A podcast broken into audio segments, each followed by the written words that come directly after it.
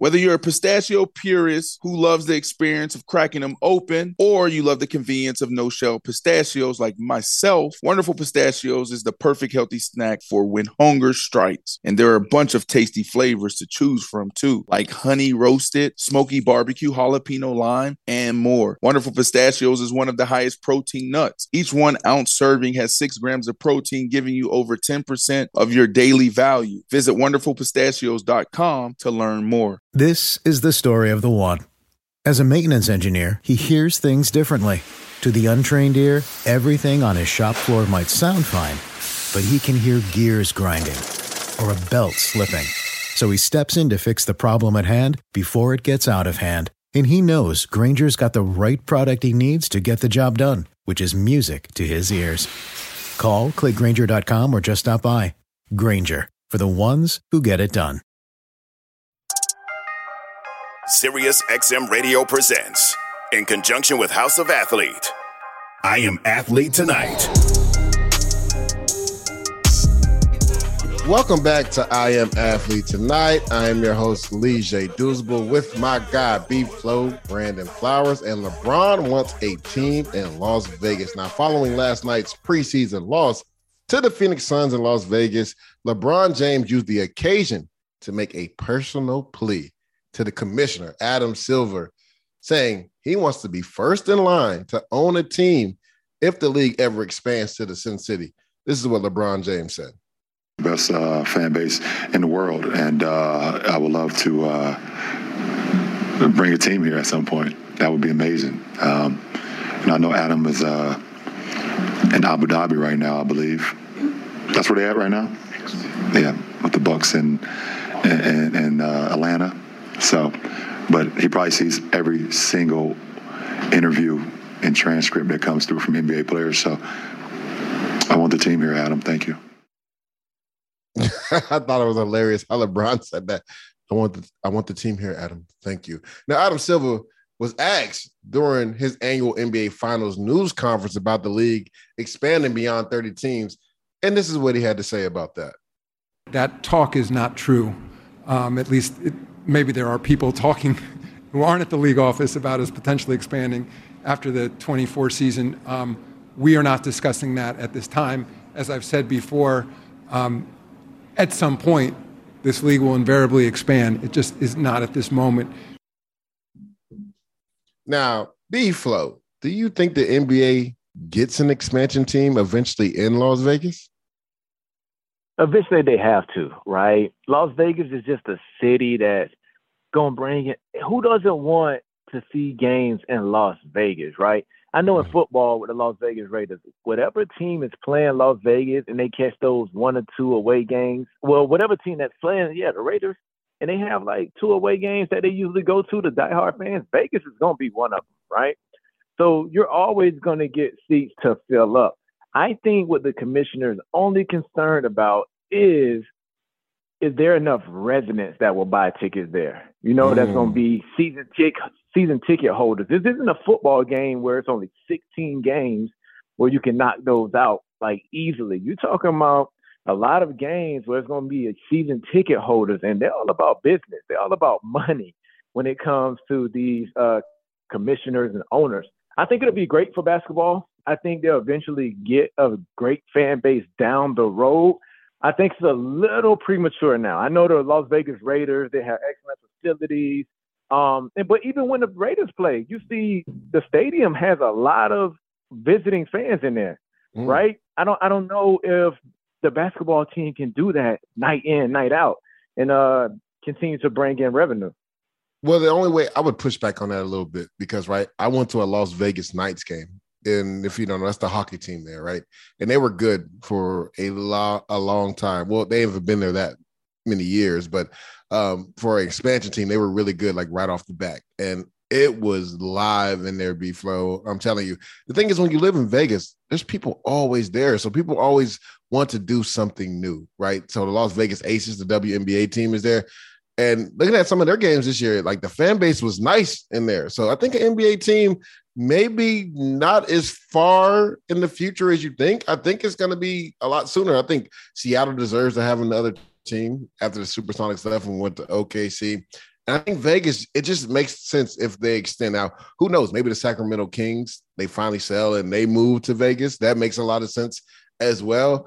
But if you, you know, I know you talk about having a fan base week in and week out when you got 80 something basketball games, but you got to think people that are visiting Vegas are going to want to go there. So, say somebody comes for three or four days, maybe they have the potential to go to two home games in Vegas. They do that, that right? Because you know what I'm saying? Because you're in Vegas. It's exactly why you know the, the, fan base in Vegas for the Raiders thing. It's they already have a rabid fan base from being in Oakland, eh, but and also being in LA. So people from LA can travel to Vegas a lot sooner than they can travel to to Oakland to get the game. So that's why that fan base has done so well. So now you got NBA, you know, team there. Hey, that's a quick flight from Vegas, me, or or it's like a three three hour drive. Let me ask you though, uh, this though, dudes, the hockey team. I'm not familiar with hockey. I'm not. Yeah. Are they like a complete expansion team, or did they move from somewhere else? Uh, Sean, Sean, can you help me out with that? I think they were an expansion team, right? You said what was this? The, the Lakers? The Las Vegas Knights, the, the, Knights. the, the hockey team. The Knights yeah. are an expansion team. Yes, that's they right. came into the league just a few years ago. Yeah, so they okay, were an expansion that, team that's too. The only thing, that's the only thing I thought the Raiders had from them. Like they had a crazy fan base before they mm. even got there. So they're, they're gonna commute over that way, right? I'm just thinking if you don't move a team and you just create a random team like a Las Vegas and whatever name, I think it'll be harder to build that fan base when it comes to basketball. But who knows if LeBron is the owner and mm. then you know Hov gonna be a part of that thing somehow, and they gonna find some way to have nice little performances here and there or something outside the venue. Like it's some way they will bring a lot of attraction and foot traffic that way. But I don't know, dudes, you, you did make a lot of sense when you said if you yeah. visit Vegas, you would you almost rather go to a basketball game than a football game. Oh, 100%, man. Again, like depending on how many times you've been to Vegas. Now, you can't do everything, right? Because there's so much in Vegas. But if you've done similar things, you're like, well, let me go check out a basketball game. I ain't never been to a basketball game in Vegas. And again, the Vegas, you know, Knights, they were an expansion team. And like I said, when I went, I think it was either like four, four years ago, maybe, maybe five years ago. I think it was like four years ago. Bro, that arena was rocking for the hockey game. Like they had a strong fan base. You got to also think, uh, B Flow, like what is it? Maybe 10 to 16,000 fans instead of like the 60 something on a in a football yeah. arena. So you got to yeah. think, bro, it's more yeah. than that traveling to Vegas every day, you know? So like people are going, even if you don't have like a loyal fan base crowd, like people gonna come just to watch the game and and and partake in the festivities, right? Like you need something to do anyway. You know, you know how it is. You've been to Vegas around that, you know, six to eight mark or six to nine mark. That's the downtime yep. anyway. You chilling. So now you just go to the game and then you head straight out after that. So it's a perfect segue. So I think it makes a lot of sense. Now the, the question is, right? LeBron has been adamant by wanting a team in Vegas. If a team ultimately doesn't go to Vegas, do you think LeBron becomes an owner of an NBA team? Period. I think I think that's his goal to be an owner. I can't see LeBron wanting to be on the sideline and be like a Phil Jackson and coach, even though he has that leadership and that demand on the court. Mm-hmm. I ultimately I think he wants to be in a suit and he wants to own a team. Like LeBron is all about ownership, right? He that's been his focus when he came in out of high school, just knowing that he can sign one deal. I think it was with Reebok or Adidas, and just waiting out for that Nike deal. That was a hundred mil. Just he always been business savvy when it came to ownership and knowing what exactly the next move he wanted to make. So I definitely think he will own a team somewhere. Only thing, uh, I can't say I think he he is gonna own a team because I think it's harder than we think to own an NBA oh, franchise. It is. But I know he wants he wants to own a team. I would say he wants to own a team and not be on the sidelines coaching or even be a general manager. Yeah, I'm, if I'm not mistaken, if it's similar to uh, football, you got to be approved by the other owners too, right? Before you can exactly. even potentially become an owner, even if you got the capital. So that's always something that's you know, a, a, I want to say a roadblock potentially, but a roadblock for a, a guy like LeBron potentially being a owner in the NBA. The Eagles. That's, that's look- dangerous for other owners. That's, oh yeah, that's, what I'm saying. So that could be a potential roadblock. I, I, don't want to say it negatively, but it is what it is. yeah, because who wouldn't want to come play for LeBron? He understands that players want to get played. He's going to make sure it's a nice environment, fun environment.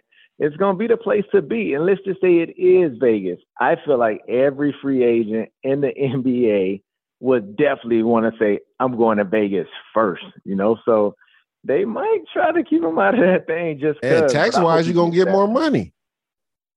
Exactly. exactly. so it makes total sense. Uh, we go from LeBron James talking about he wants to be an owner to the Eagles, who are five and zero oh right now, and they visit the Arizona Cardinals this week. We're gonna break down this game for you. As I look at these two teams, and I really break it down, right? The Arizona Cardinals, they have struggled in first halves of games, B flow. They just have not been able to get it together. And I put some of that on Cliff Kingsbury, right? If, if you look at it, had a coach tell me, right? Don't get bored doing the simple things good. Uh, the, this team will spread you out, right? Go four or five wide and be able to run the ball because you know how it is. Before we'll give you some football talk, everybody that's listening. When you spread that many players out, right, you have a light box, meaning you usually only have five or six defenders in the box. And when it's light like that, you should be able to run the ball because it's advantageous to the offense, right? You have a light box, and usually, you know, teams that stop the run in five or six block uh, boxes have really good defensive linemen and good linebackers, right? So last week versus the Carolina Panthers, every time they went spread, right, three or four wide, they ran the ball really effectively with James Conner and, and, and Benjamin back there. But then they would line up in 12 B flow, and everybody knew they were running the ball and it would get stuffed. Then on third and one, right, this dude called a, a speed sweep with Rondale Moore when you got James Conner, one of the most physical backs in, in, in the league back there, gets tackled for loss. Brian Burns shoots up the field, tackle for loss. Another fourth and one, the snap goes over Kyler Murray's head. It's like it's like you take one step forward, two steps back, right? And, and the first time I saw this, you know, the Cardinals run a RPO last week versus the Carolina Panthers was in the third quarter B flow with three minutes left in the in the third quarter right? You have one of the most dynamic, athletic quarterbacks. Like, why not use his legs? Use them in RPO. We can maybe hit Zach Ertz in the in the flat. Maybe hit Hollywood Brown on some on a quick slant route if the box is favorable to you. I, I just don't get it and I don't understand. Also, Kyler Murray, last week was the first time, and it didn't happen until the second half. I actually saw him go through his progressions, right? He was comfortable in the pocket. And then when teams gave him the opportunity to connect, with Hollywood Brown in one on one situations, he made the Carolina Panthers pay for it. So you see, you know, bits and pieces of good and great from this Cardinals team, but I just don't understand the identity and why they do some of the things they do in the beginning of games because they've always been, I think they've started behind in every game this year. Now they were able to come back twice, right? They did it last week versus the Panthers, and they did it also um, the week before versus the Raiders when they were down 20 to 3. And everybody remembers the play when Kyler Murray was running around for 28 seconds and then he made a play. You look at the Eagles team, man. Honestly, like I, I said this before, that's that's a well-balanced breakfast over there, right? They they have one of the most complete, if not the most complete roster in all the NFL. Jalen Hurts in the RPO game for the Eagles put you in such a bind because the way Miles Sanders is running the ball, and I believe he ran for over 130 last week on the ground and two touchdowns versus the Jacksonville Jaguars. Like you have to respect the run game because it's one of the best run games in all of football. But also behind that, they got guys like AJ Brown, DeVonta Smith, Dallas Goedert that can catch the ball on quick slants or flat routes in the R- RPO game. So it puts the linebacker in hell. Really, is what they what it puts them in because you know this before as a linebacker. If you run downhill to, to stop the run, they throw that slant right behind you. But if you try to back up and, and stop the slant, then Miles Sanders is running for seven yards before you even make contact with him. So Jalen Hurts has really, you know, perfected. I don't want to say perfected the RPO game, but it's so simple. But he's done it at a high level, and again, it puts players and teams in such bonds. If you look at this Eagles defense, right, uh, 13 sacks, B flow in the last two games. That's going to be something to watch for in this game you know, the Carolina Panthers in the first half got some pressure on Kyler Murray. The second half, he was a little bit more comfortable, used some of his athletic ability. But this defensive line and then those two corners with Bradberry and also big play Slay, man, they come into fold there. This Eagle team, I mean, I think the, the line is five and a half. I'm taking them to cover. I just think that the Eagles will be too much on offense and that defense, right? Getting after you. Kyler Murray and the Cardinals have had to come back twice in the last two games. If the Eagles get a significant lead, they're not relinquishing it. And it's going to be great for that defensive line because if you're playing with a lead, you know you got to pass the ball. They can really get after you. So, what you think about this matchup, B Flow? You know what? You you think Cliff Kingsbury and Kyler Murray would be clicking by now, right? Because you would they, think, they had right? a couple years together. You'll feel like, hey, I know exactly what you like. You know, like Andy Reid knows exactly what Mahomes like. McVay knows exactly what his QB one over there in uh, Los Angeles wants. Even uh, Nick Sirianni, he know exactly yep. what Jalen Hurts like wants the RPO and like how you said you put linebackers in a bind, whereas like they're getting pushed on the line of scrimmage, like you said, because the linebackers can't come up, so they double team on them tackles, and then they get into the linebacker four yards down the field. So mm-hmm. they have an identity to their offense. It's almost like Cliff Kingsbury haven't figured out what fits Kyler best. And mm. I know they just added Hollywood Brown, you know, and I know they're waiting for Hopkins to come back, but it's almost like, what is their identity? I know you said they yeah. had some success with spreading them out and uh, running Conner, but maybe he would, you know, you self evaluate as coaches. You go through the first quarter of the season. You know, a lot of teams, what they like to do is split the season up in four games. Like you got four the quarters. first four games yeah. the first quarter of the season, and they like to reevaluate what they did well, what they did bad. So now he might get a sense of, hey, this is what we do well, so we're gonna harp on this. And to be honest with you, man, like I love the Eagles. I never admit this to Shady because Shady always think he's right, and the Eagles going 16 and 0. So whenever Shady on, I'm always saying Philly terrible. They not this and that. But I love what Nick Sirianni is doing over there with the Eagles. But it's just something about Arizona oh, and the quarterback they have in Kyler Murray. I love Kyler Murray. You know I love Kyler. I Murray. know you do. Kyler I don't know why. And I and I and I just because he, he has that it factor. You see how he was running around yeah. and making plays against Oakland, like but, he can do. You don't know which game he's gonna do it, but he's yeah, gonna come. But do you think that's the that's the issue maybe with this offense B flow right? They're depending on Kyler Murray to just be greater than the other team. Like there's no flow to the offense, especially in first halves of games where they've started significantly slow. Like you said, you would think all this time that Cliff Kingsbury and Kyler Murray have you know played together. You know he's coached them that he would know exactly what Kyler Murray needs. But it, it, seems like Kyler Murray has to be perfect for them to win games and literally perfect but in the dude, second I half. Think, I think that's when he plays his best ball. When he's out of the pocket and he's moving and he's scrambling that ain't viable running, offense, man. Like, you can't live off of about, that. We talk, nah, we talked about this with Russell Wilson. When we said we're talking to Shady, we say he's not a rhythm passer. Don't have him in there. You know, third, when he goes his three step, drop on that third step, let it go. Like that's mm-hmm. not Russ's game. It's but he did it last week and it had success in the first half.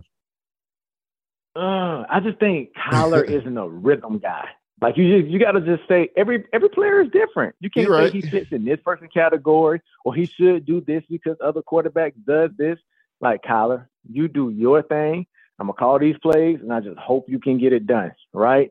I just think a running game would help them so much more where their offense will become more like the Eagles. Because the the reason the Eagles are deadly because you named it. Yes, they have basically two number one receivers out there and yeah. a running back that runs the ball well, but you still have to account for Jalen Hurts keeping it on those RPOs. Mm. You got to have a guy to stand back for him. So it's just it's it's almost too much for a defense to contain.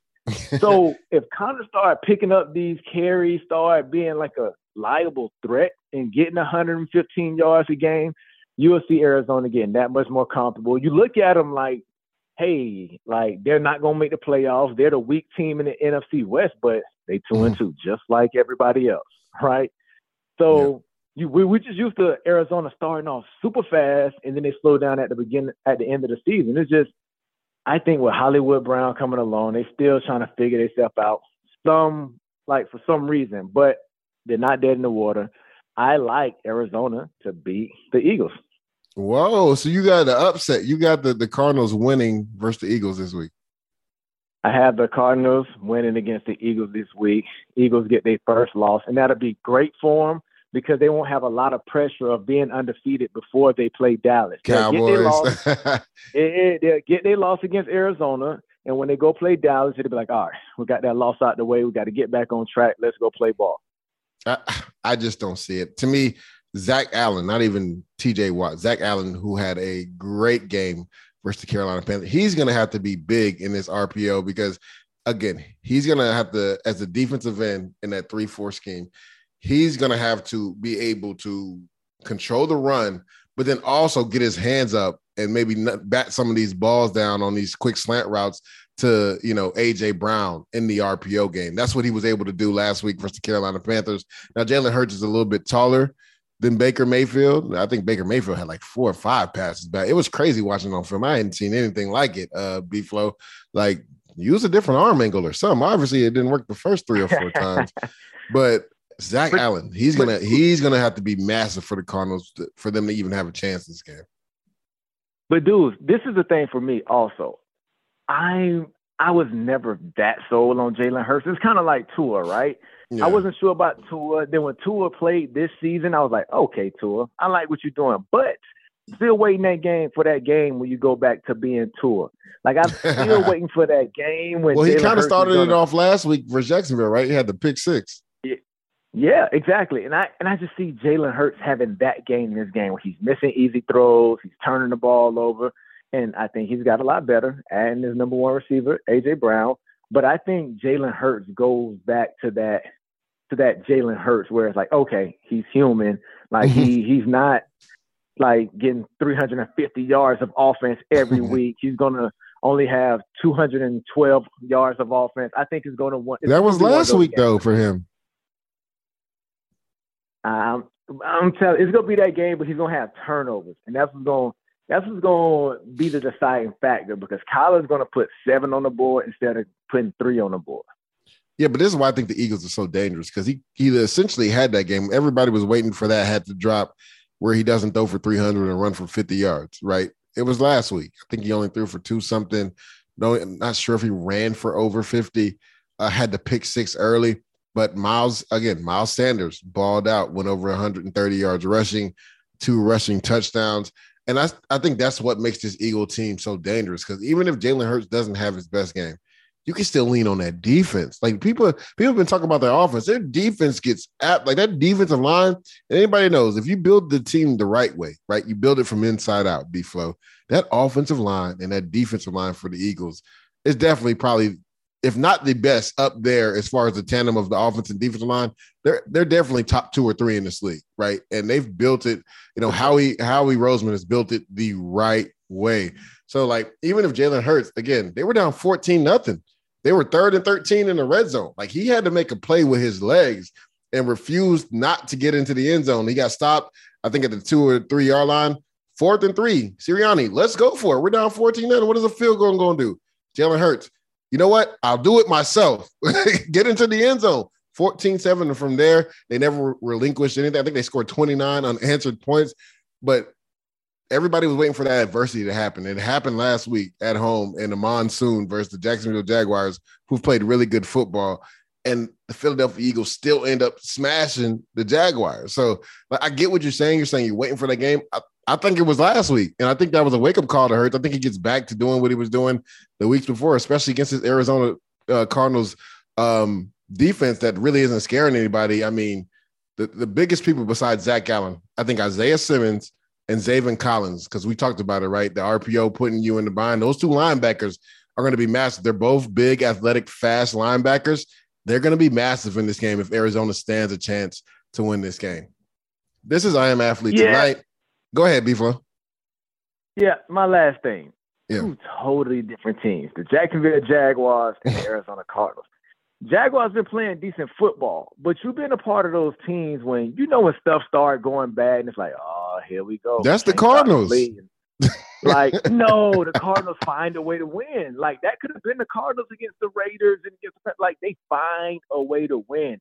Like uh, if, not towards the back of half come, last year if if the Eagles come back from 10 points and go up 13, the Cardinals will come back and put 17 up quick. Like nah, not on not on that Eagles defense. I don't I don't see it. I don't see it, bro. I can't wait for them to show you. Let's Ooh, go. We gonna see, B Flow. We gonna see. This is I am athlete tonight. I am your host, Leger Douzable, with my guy B Flow. We were just talking about the Eagles and Cardinals game this Sunday, and B Flow has the Cardinals in a upset this week. I think he's dreaming. Let's move on to the Dallas Cowboys versus the Rams, and this is a surprise, B Flow, because Vegas and betting sites have the Rams as five and a half point favorites there has to be something I'm missing. Did they not watch the same Monday night football game we saw versus San Francisco 49ers? Do they not know that the Cowboys D line presents that same issue for Matt Stafford in this offense? And you look at it, B Flow, the interior three uh, guys on the offensive line are banged up right now for the Rams. We don't know if they're going to go or not, right? So the, the, the 49ers had seven sacks in Monday night's game, and a lot of it was pass rush games. And you know this, B Flow, even though you're a defensive back, when you're on the offensive line and you got these pass rush games, it's all about communication, right? Knowing your level. You can't be on different levels. That's what we want as a defensive line. We want you on different levels so we can pick you and have somebody come around free. Well, the San Francisco 49ers use multiple pass rush games to free up guys, right? Uh, Nick Bosa got a sack on one. Somebody else, I think uh, Samson Ebukam got a sack on a, a pass rush game, right? Now that you got those three guys inside hurt, it's going to be barbecue chicken alert for Demarcus Lawrence, uh, Fowler, Micah Parsons, who they stand up sometimes and line him up over the guard and use his athletic ability. So I don't know. Vegas again must know something that I don't know because to have the Rams as five and a half point favorites over the Cowboys, even though Cooper Rush is the quarterback and he's played really good complementary football as far as not turning the football over, getting the run game going, and also finding CeeDee Lamb in one-on-one situations, finding Noah Brown and getting him the ball. Um, welcome back, Michael Gallup found him on a touchdown pass. I just think this Cowboys team not only covers the five and a half, I think they win this game. What you think, B Flow? Ooh, I, I think Vegas got it right. I, I just think they don't five and a half. Did you not see what the Niners I, just did to them boys? I don't I don't think they but okay, my Hall of Fame defensive back coach always told me. He said sometimes it's just gonna be a team that you just can't beat to that save is the Rams life. team. That's the Rams and the 49ers. And he said as a defensive back, it's gonna be one guy in the league that you can't cover to save your life. It might not be the best receiver, but for some reason you cannot cover this guy and you just gotta hope he's not in your division. You gotta see him two times a year. Like it's the sport of football is just weird like that. So I think that's just the Rams and the 49ers. Like the Rams just for some reason cannot beat the 49ers. And we yeah. talking about Sean McVay here. Like he yeah, knows this pass rush is gonna be gearing up. Yeah, I think they're struggling on the outside at receiver. You know, um, they're, they're no, missing, the run like, game has been bad too, though. Run game sets up the receivers on the outside, and Cooper Correct. Rush has twice as almost three times as many targets as everybody. All the might the be four times. yeah. So my thing is, I just trust Sean McVay. I I feel he's gonna do something right. He's too smart of a head coach. He's too savvy of a play caller to just allow his quarterback to get hit all over again. He knows his O line is banged up. He knows the Dallas Cowboys thinking facts stacks. You're gonna see a lot of screens. You're gonna see a lot of draws. Oh yeah. You're gonna see a lot of that to keep the Cowboys on their heels this game. And I just think I think uh, Vegas is just basically saying like Cooper Rush, it's, it's gonna run out. Like Aaron Donald no, will be breathing down your neck. It's not. In Rush we trust. They like CeeDee Lamb. You know he he's been playing ball like last game, but he's gonna revert back to the CeeDee Lamb and the rushing the rushing attack has been on and off for the Cowboys, right? Has so, it though? It's been on ever since Cooper Rush been at quarterback. Yeah. I, I mean, if you, you averaging like more than four yards, uh, to me, you're on because you're ahead of the sticks. Uh, I just think Vegas is saying, Cooper Rush, you're not going to do your deal. Aaron Donald and those boys will control the line of scrimmage when it comes to stopping the run. And once you get hit a couple of times by that Rams defense up front, you're not going to be. They, they the haven't been rushing the passer well at all. I believe in Raheem Morris, the defensive coordinator. like the, the Rams isn't a team that's just going to sit like they they have smart coaches. They have veteran coaches. Again, like that first quarter of the season is over with. Like yeah. they're sitting in the office. I guarantee you, they're not leaving. Like they probably went home one day this week, but saying like, "Yo, we was talking about running back last year at our parade. Like we don't look like the same team. They having meetings mm-hmm. inside their organization with team only. Like, yo, like we need to we need to get this right, and we got a team coming in here hot. I know mm-hmm. they know the Cowboys are riding high with Cooper Rush. They gonna come out. They gonna play ball. I think they're going to win by double digits. I got. Well, you just being disrespectful. Hi, this is Lindsay Rhodes, host of the NFL Roadshow podcast. Now that the NFL season is finally underway, we'll be filling your podcast feeds with three, yes, three fantastic podcasts every week. On Mondays, we'll be reacting to all of the action from the weekend's games. Wednesdays are for a deeper dive into one specific topic, and Fridays will give you a bite sized episode with all of my various fantasy football thoughts. You can listen to all of these NFL Roadshow episodes on the SXM app or wherever you stream your podcasts. The longest field goal ever attempted is 76 yards. The longest field goal ever missed? Also 76 yards. Why bring this up? Because knowing your limits matters, both when you're kicking a field goal and when you gamble. Betting more than you're comfortable with is like trying a 70 yard field goal, it probably won't go well. So set a limit when you gamble and stick to it. Want more helpful tips like this? Go to keepitfunohio.com for games, quizzes, and lots of ways to keep your gambling from getting out of hand. Do you want a beautiful lawn? Enter TruGreen, the easiest way to get a great lawn. Just water and mow, and they'll do the rest. Weed control, fertilization, aeration, and more. TruGreen is the official lawn care treatment provider of the PGA Tour, and they have a verified best price, which guarantees you the lowest price with no compromise on quality. You do you. Let TruGreen do your lawn care. Visit trugreen.com, T R U G R E E N.com to get the best lawn at the best price with the best people. Guaranteed. Life is a highway, and on it there will be many chicken sandwiches. But there's only one McCrispy. So go ahead and hit the turn signal if you know about this juicy gem of a detour.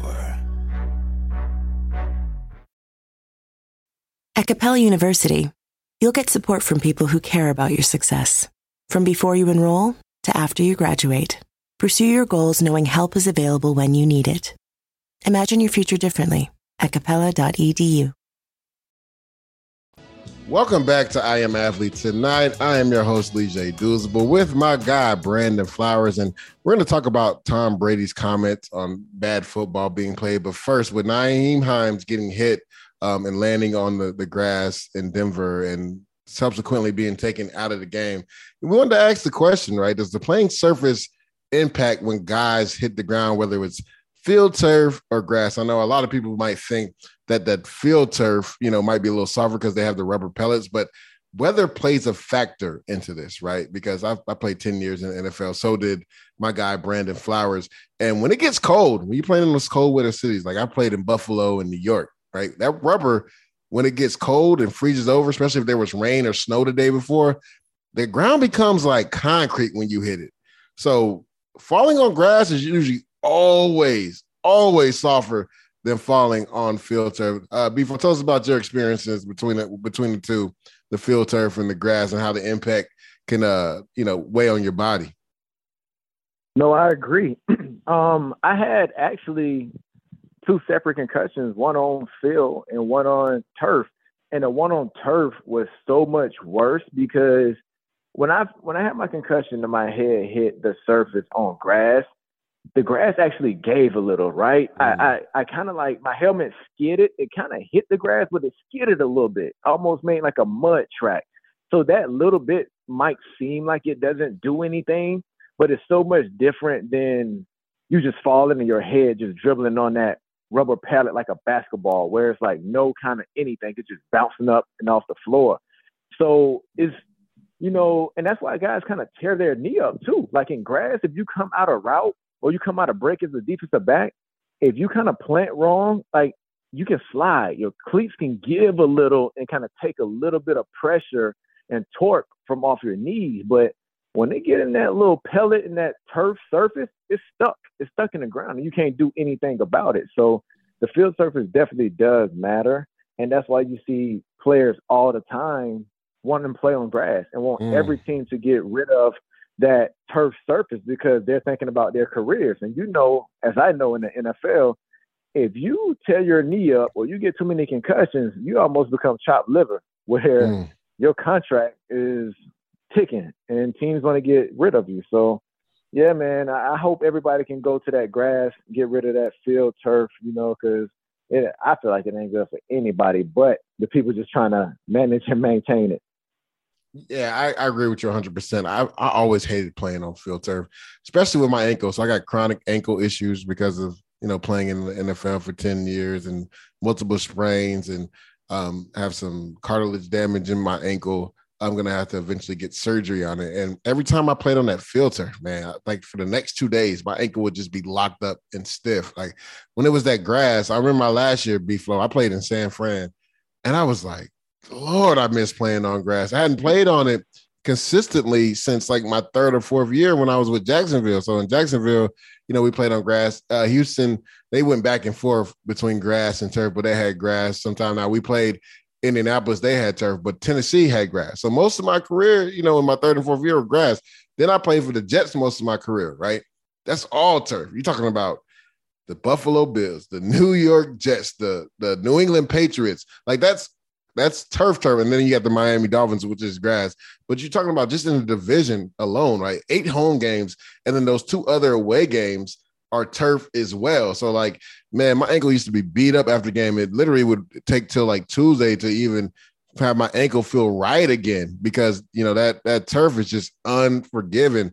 And I actually, um, you know, Woody Johnson and uh, Mr. Mara, I actually tweeted at them was like, you know, you guys come together in New York, you know, split the cost of the grass, do the right thing, put grass out there for your players because we've seen a couple players have complained about that that turf in New York I believe uh, Nick Bosa tore his ACL there. Solomon Thomas tore his ACL. Raheem Mostert got hurt there.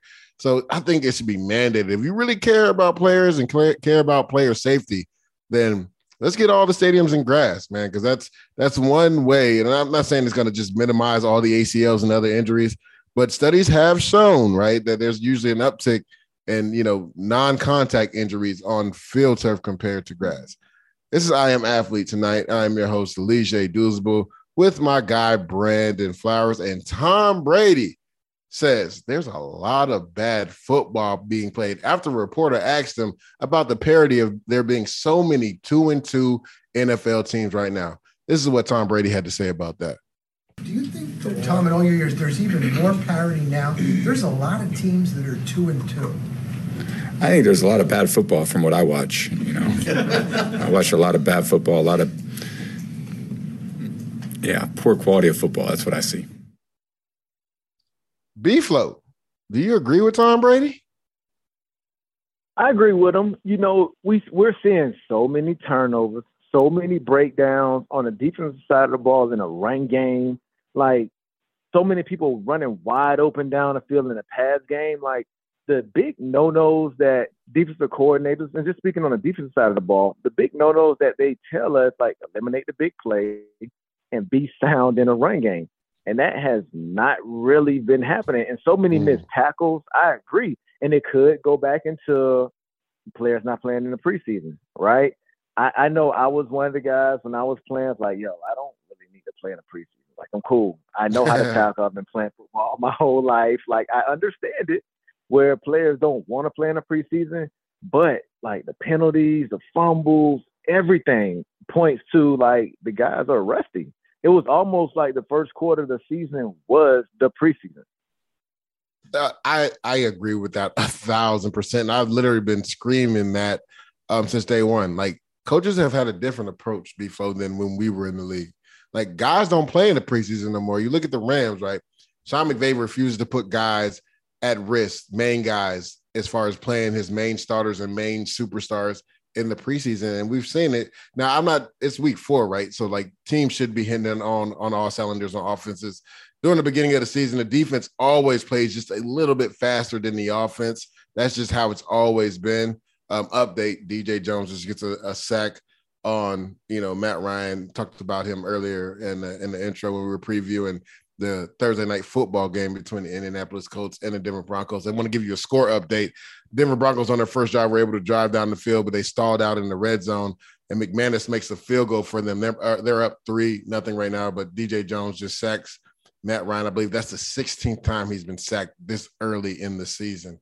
But getting back to what we were talking about, the parody of, of, of bad football being played. To your point, B Flow, you made a, a great point. Like guys don't play in the preseason, so like the first month of the season is the preseason. So you see all these offenses slow, uh, start slow. You see the Rams starting slow on offense. You see the Cincinnati Bengals struggle the first two weeks of the season. That's because those teams specifically, none of those guys played in the preseason. If you look at the Philadelphia Eagles, their team played in the preseason and they look pretty good. Look at the Buffalo Bills. They played in the preseason. They look pretty good. Look at the Kansas City Chiefs. They played in the preseason as well and they look pretty good. Yes, I understand as a coach. And again, that's not an easy job to do. It's a hard job. That's why they get paid the big bucks that they get paid. But you got to get guys out there in the preseason, even if it ain't nothing but for one series twice, you know, during the preseason. One game, one series, another game, another series. Because you got to knock that rust off. You got to get that continuity because no matter if you got cross practices or not, it's still a little different when you're playing in late a game and them live bullets are flying, B Flow. So why do you think coaches have been so adamant to have this view on, you know, I'm not gonna play any of my guys in the preseason, essentially using the first quarter, which can be dangerous, right? Um, because history has showed no teams since they've gone to the um, seven, you know, on 17 format on each side going to the playoff has made the playoffs starting 0 and 2. So why do you think, you know, coaches are so adamant about not putting guys in, in, in the preseason? I think it just boils back to maybe what, two, three years ago when everybody was getting hurt within them first three weeks. Yeah. And I think the coaches thought it was because they played in the preseason and was wore down from training camp.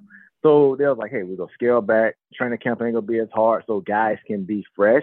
So it's almost like, damn you do, damn you don't, right? If I take care of my guys, we're gonna play sloppy. If I beat them up during camp and be super physical, then they go out there and get hurt, oh man, I should have rested my guys. But me personally, I always wanted to at least, like you said, get one or two series just to feel the game, get a tackle, feel what live contact is going to be like. And even in my eighth, ninth year, I was just still, I just wanted to feel the speed of the game, make sure my angles was, you know, right. Cause, you know, playing against a team in practice, I don't care if you're scrimmaging another team, it's still different when you're in that stadium and that play clock is going. And then you got to get off the sideline and it's, it's no TV timeout. Like it's something about that game that's different. So me personally, I always even wanted to just feel the game, even if it is just one series in the first game, maybe three series in the second game, and then a third game. I want to play a whole half, or maybe even come out of halftime, just to sharpen myself up. You know, calm myself down at halftime, just to get in the gist of a routine for the season. Yeah, like you, I always wanted to get that feel. Now, as we got older, right? I didn't need as much reps in preseason. I just kind of want to get that, knock that rust off. You know, the preseason for vets is mainly to use to see what you can do and what you can't get away with. Try some different things because you kind of know how you want to play, but in preseason you can get away with some things because you want to try different things. Now you don't want to be out there doing nothing crazy, right? But you want to try different things. It's like it, it's it's like an extended practice, especially if you know you're good and you're going to be on the team. You want to try things and see what you can and can't get away with. And I think teams have just gotten away from that. But speaking of Tom Brady and, and the parody that the reporter was asking, I mean, the Bucks essentially on offense haven't played good football. So what do you think the main issue now that they've had injuries, right? But it, I feel like it's been more to that because we've seen Brady time and time again when he was with the New England Patriots, you know, even with beat up teams, you know, being able to march teams up and down the field. Now they look good against the the the Chiefs on offense, but the thing is, some of that was kind of fabricated because they were down that whole game, so you had to kind of pass the whole time. But why do you think you know this Tampa Bay offense, besides the obvious injury issues, why have they not been able to, to get things going? Because you remember when they won the Super Bowl, and that was his first year in the offense, they kind of struggled out the gate. But you know, last year they, they played pretty well. Then they had some injuries, had a little bit of a lull, then played well, and then lost to the the Rams in the playoffs. But coming out the gate, this this offense has kind of struggled this year.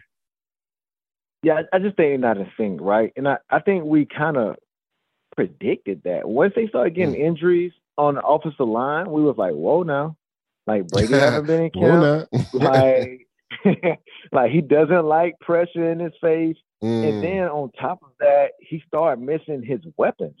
So yeah. you can miss one or the other, right? If your O line's gonna protect you and you can feel comfortable, like you can make some throws and stick it in there to guys. But when you playing on a carousel on the offensive line, and then now all your receivers are banged up and they're not there, and you throwing the guys that you didn't even throw to in camp. So your timing is off. Like he knows what Evans and Godwin and Julio is gonna be all the time because it's clockwork. That's who you've been playing with in camp the whole time. And I sometimes think we don't realize when you get a different guy going out there running routes, he's gonna see things a different way. Instead of breaking his route off at eight yards, he's gonna break it off at ten yards. Brady has to hold the ball that much longer. Like, come out of your break so I can get you the ball. And that's causing like sacks and turnovers. You know, when the Chiefs was getting strip fumbles, all that plays a part. So I think they're gonna be okay once they get healthy. And Brady's just one of those guys where it's just like he knows it's just a bump in the road. Like it's okay. Like we're gonna get better during the latter part of the season. My only concern is you're not gonna get that much more healthy. So how healthy mm. are these mm. players gonna be to get you over the hump? Because the Niners, man, like they're getting healthy and they're they balling right now. The Eagles are balling right now. Mm. So you have teams in full tilt. Godwin with his injury, he he's playing already right now. So he's yeah, only probably with playing the hamstring. 75%. Yeah, he's only probably 75%. He's not going to get over 85% until probably after the bye week, maybe if he doesn't strain it again. So it's almost how healthy can you get towards the end of the season because they're to have to start forcing guys back like they're doing now to not get that far behind in this in this loss column. Yeah, but the thing about the Bucks, right? The year they won a Super Bowl, I think they were, were fifth seed, maybe. So it's not like they. I think Tom Brady is at the point of his career where, yes, it's nice to have home field advantage, and they most likely will probably still win the NFC South the way the Saints have been playing the first couple of weeks of the season. I know a lot of people had them battling them. I mean, it, honestly, if you look at the Atlanta Falcons, they technically should be undefeated right now before three or one loss at worst right? Um, they won in Seattle. They should have won versus Saints. Marcus Mariota threw that game away at the end with the turn, the couple turnovers that he had. They um they beat the Cleveland Browns this past week. Like this team and Arthur Smith and and that's just what good coaching gets you, right? Because everybody had them as probably the worst team in the NFL this year. Them or you know the Giants, a team like that is maybe the worst team in the NFL. But the way he's been able to be inventive and unique in the run game, the boy they ran that pill crazy versus the, uh, the Cleveland Browns this past week. And remember, Cordarrelle Patterson went out. He got hurt. He's on IR. So yeah. he got hurt that game. He was fighting through some things, finally ended up having surgery. He's going to miss the next four weeks. But with the other three backs, Tyler Allgeier, the other backs that they had, Huntley, they ran the pill down the Browns' throat. And Arthur Smith, that's that's his mantra. People forget he came from Tennessee Titans, right? So as far as them mm-hmm. and how they were running that football, it was because of Arthur Smith. He was the one that put that plan in place for Derrick Henry. So now he's bringing that over, right, to the Atlanta Falcons, and they got Drake London, who's actually looked really good this early in the season. Kyle Pitts, I don't understand how he's not getting at least 13 targets a game. It's baffling to me, yeah. but they've been able to run the ball. Marcus Mariota's been able to make some plays. And when he does make a mistake, Arthur Smith takes it out of his hands like, we're just going to run the football. That's what we're going to do. And it's worked for them. So, I mean, if their defense could ever catch up with the offense. I'm not saying they're gonna compete with the Bucks, but you know, with the NFC being down, nine and eight might get you in the playoffs like it did last year for the, the Philadelphia Eagles. Let me ask you this, dudes. Do mm. you do you see the Bucks making a run in the playoffs, or do you get that vibe where it's like the Bucks kind of been off all season? Brady ain't sure. It's early though, B Flow. It's early.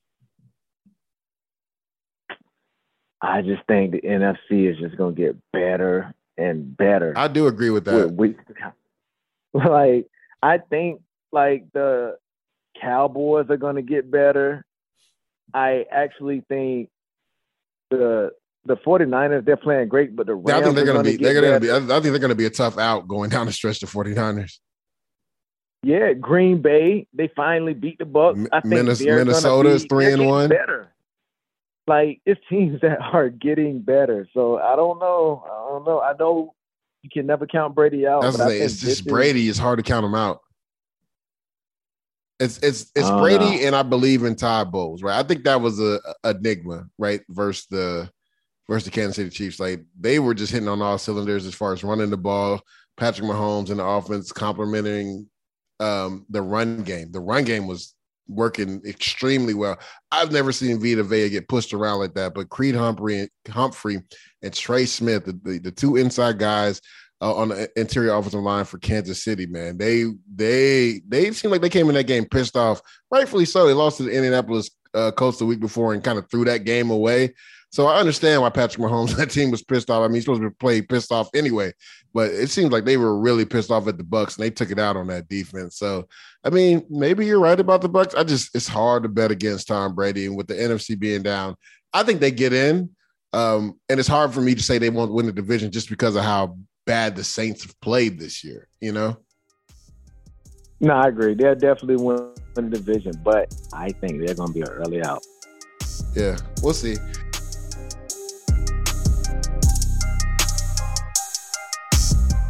I Am Athlete Tonight is part of the SiriusXM Sports Podcast Network. Support I Am Athlete Tonight with a five star rating and by leaving a review. That's a big deal, guys. Stop being lazy. Pick up your phones and leave a review and give us a five star rating. Subscribe today wherever you stream your podcast. Want more? Catch the full two hours of I Am Athlete Tonight, weekdays at 7 p.m. Eastern on Mad Dog Sports Radio, Sirius XM Channel 82. Go to SiriusXM.com backslash IAA Tonight trial to start your free trial today.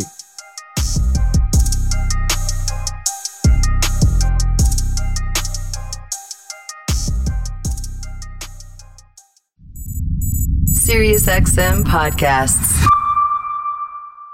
The longest field goal ever attempted is 76 yards. The longest field goal ever missed? Also 76 yards. Why bring this up? Because knowing your limits matters, both when you're kicking a field goal and when you gamble. Betting more than you're comfortable with is like trying a 70 yard field goal, it probably won't go well.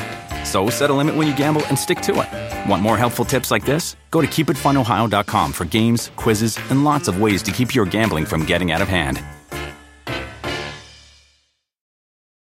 Sometimes it takes a different approach to help you unlock your true potential. With Capella University's game changing FlexPath learning format, you gain relevant skills you can apply to your career right away. Earn your degree from an accredited university and be confident in the quality of your education. Imagine your future differently at capella.edu. Capella University is accredited by the Higher Learning Commission. Learn more at capella.edu/accreditation.